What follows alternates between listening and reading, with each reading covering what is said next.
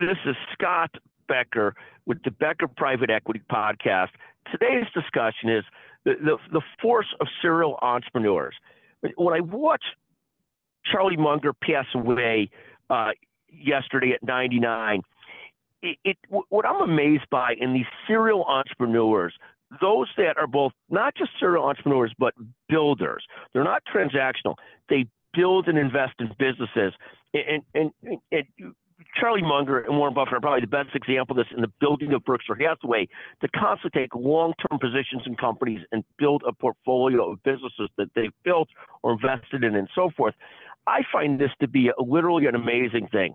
I, I just finished reading the book, uh, a book about the Glazer family that owns the Tampa Bay Buccaneers, owned Manchester United. But the family was really started in terms of wealth building 100 years ago by immigrants that moved to the United States.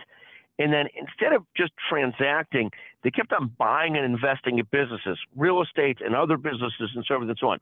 And I'm always amazed at people that once they've hit their first entrepreneurial victory and have made themselves financially comfortable, they have the fortitude and the discipline to keep on trucking on, to keep on investing and building.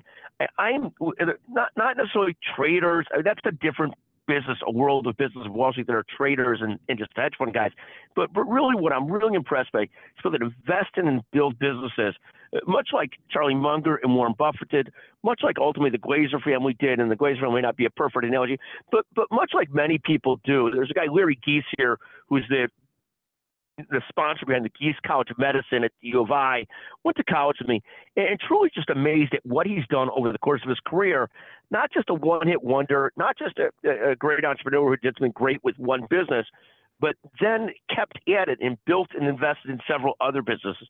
To me, it's truly amazing and admirable. The force behind it, the energy behind it. I, I don't have that. I, I have done great in a couple businesses, but nowhere near that kind of fortitude to keep on investing, keep on buying business, keep on doing it. I, I'm personally amazed by it, uh, and, and not so much the private equity guys, but they're a private equity woman, but the people that are really entrepreneurs that then build a portfolio of businesses and invest and so forth and, and keep at it, uh, amazing to me. Thank you for listening to the Becker Private Equity Podcast. I hope you enjoy my sort of a little bit stream of consciousness thoughts on these issues, but I find them to be absolutely fascinating issues in terms of the world of business. Thank you for listening to the Becker Private Equity Podcast.